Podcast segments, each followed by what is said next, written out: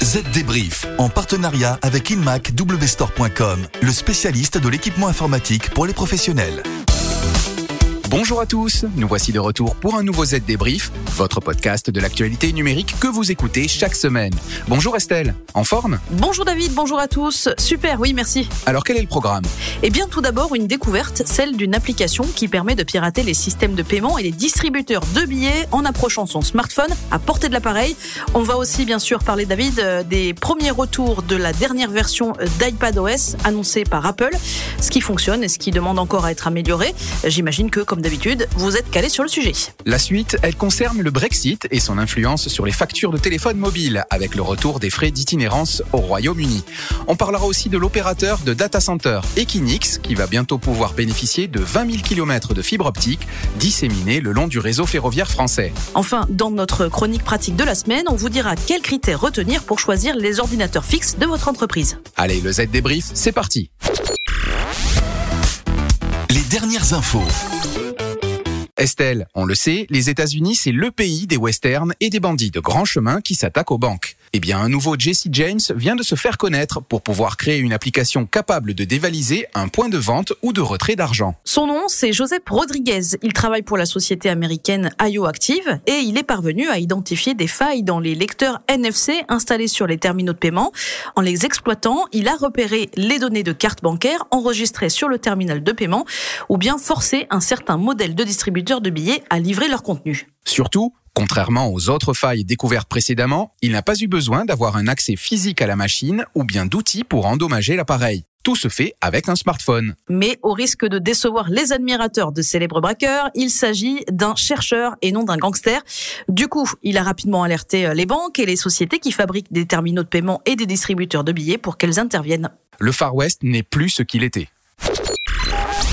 Si comme moi, vous êtes fan des dernières annonces de la firme à la pomme, vous devez déjà avoir installé la dernière version du système d'exploitation pour iPad, baptisé iPadOS 15. Alors que nous apprend cette version bêta qui n'est disponible pour l'instant que pour les heureux élus? Eh bien tout d'abord, sachez que s'il est possible depuis 2015 d'utiliser plusieurs applications en même temps sur l'iPad, il est désormais beaucoup plus facile de faire passer une application de l'affichage par glissement à l'affichage fractionné ou vice-versa. Parlez-nous de QuickNote maintenant, une nouvelle fonctionnalité Elle permet de prendre des notes rapides, mais aussi d'enregistrer les liens vers des sites web, des emails, des messages ou même des photos en cliquant ou en tapant sur un bouton. On peut ainsi conserver des idées et des pensées aléatoires en un seul endroit sans oublier le lien avec ce qui a inspiré chaque idée. Passons maintenant euh, aux mauvaises notes. L'accès aux mises à jour des applications. Elles sont désormais moins accessibles qu'auparavant. Pour moi, trop de fonctionnalités sont cachées derrière le bouton de menu. Et je ne vous parle même pas des nouveaux raccourcis clavier de Safari. Ils sont assez déroutants. Eh bien, espérons qu'ils seront sur la liste des choses à améliorer lors des prochaines mises à jour Apple et de la version définitive de ce système d'exploitation. Direction l'Angleterre maintenant, où le Brexit va bientôt faire grimper le prix des télécommunications avec l'Europe. Vous le savez, depuis 4 ans, les frais d'itinérance sont les mêmes pour toute l'Union européenne. Que vous appeliez Paris, de Madrid ou de Varsovie, c'est le même prix. C'est ce que l'on appelle le roaming. Eh bien, quand on appelle vers Londres, c'est fini. En vertu du Brexit, l'opérateur britannique II vient de décider de réintroduire ses frais pour les appels vers l'Europe dès janvier prochain. Plus concrètement, l'opérateur mobile entend facturer aux nouveaux clients britanniques des frais supplémentaires pour utiliser leur téléphone portable en Europe. Une annonce qui a surpris tout le monde car II avait dans un premier temps promis de maintenir l'uniformisation des frais de communication avec le vieux continent. L'opérateur explique vouloir ainsi soutenir les investissements dans son service clientèle et son réseau basé au Royaume-Uni. Poly conçoit des produits audio et vidéo haut de gamme pour que vous puissiez réaliser de meilleures réunions n'importe où, n'importe quand, tout le temps. Nos casques, nos produits de visioconférence et audioconférence, nos logiciels d'analyse et services sont créés pour connecter les collaborateurs avec une clarté incroyable. De qualité professionnelle, les produits et solutions Poly sont faciles à utiliser. Elles sont compatibles avec l'ensemble des plateformes comme Microsoft Teams et Zoom. À découvrir chez votre partenaire InMacW Store. Le chiffre marché. Eh bien, cette semaine, c'est 20 000 kilomètres. Un kilométrage inclus dans ce joli contrat signé par l'opérateur de centre de données Equinix avec Teralpha, une filiale de SNCF Réseau. Il va permettre à Equinix d'avoir accès aux 20 000 kilomètres de fibres optiques qui longent les voies ferrées du transporteur ferroviaire.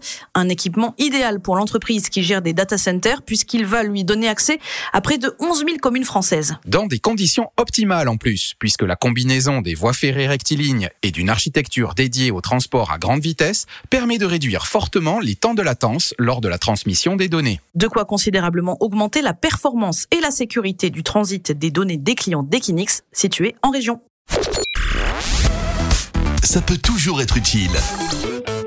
Et pour finir, chose promise, chose due, on vous détaille donc les meilleurs critères pour choisir un ordinateur fixe en entreprise. D'abord, il faut que vous identifiez vos besoins en fonction de l'activité de votre société. Un comptable, un éditeur et un graphiste ou développeur n'auront pas forcément les mêmes exigences. Dans tous les cas, il n'est pas recommandé de descendre en dessous des processeurs Intel Core i5 ou AMD Ryzen 3. Côté mémoire vive et stockage, 8 Go de RAM et un SSD rapide sont aujourd'hui devenus la norme en entreprise. Si vous achetez pour des développeurs, sachez que 32 Go ne seront pas de trop pour de la virtualisation et le choix d'une machine certifiée Linux sera très apprécié. Les métiers qui travaillent avec de la 3D auront eux des besoins bien plus importants avec un fort besoin d'évolutivité. Concernant maintenant la place prise par l'ordinateur sur le bureau, la compacité. Certains ordinateurs compacts sont aujourd'hui suffisamment puissants pour satisfaire les besoins de développeurs. Donc, n'hésitez pas à acheter petit, mais à condition d'opter pour des modèles de haut de gamme avec un processeur performant et une confortable quantité de mémoire vive. N'hésitez pas à choisir un ordinateur silencieux, surtout si ceux qui l'utilisent sont sensibles au bruit. Les ventilateurs se font de plus en plus discrets. La consommation électrique peut être aussi un critère à retenir pour générer des économies sur le long terme et abaisser le TCO des équipements informatiques. Enfin, pour finir, ce qui compte aussi, c'est la facilité de maintenance. Une machine compatible Intel V Pro ou AMD Pro pourra être administrée à distance, euh, même dans les phases de boot et aisément inventoriée. Des atouts clés pour faciliter le travail des services informatiques. Et voilà, le Z débrief, c'est terminé pour cette semaine. Avec Estelle, on vous donne rendez-vous dans 7 jours pour un nouvel épisode. Si d'ici là, vous voulez en savoir plus sur la transformation numérique, direction le site zdnet.fr. Et pour ne rater aucun épisode, n'hésitez pas à vous abonner sur Spotify, Deezer ou Apple Podcast. À la semaine prochaine. Bye bye. Z Débrief, en partenariat avec InmacWstore.com, le spécialiste de l'équipement informatique pour les professionnels.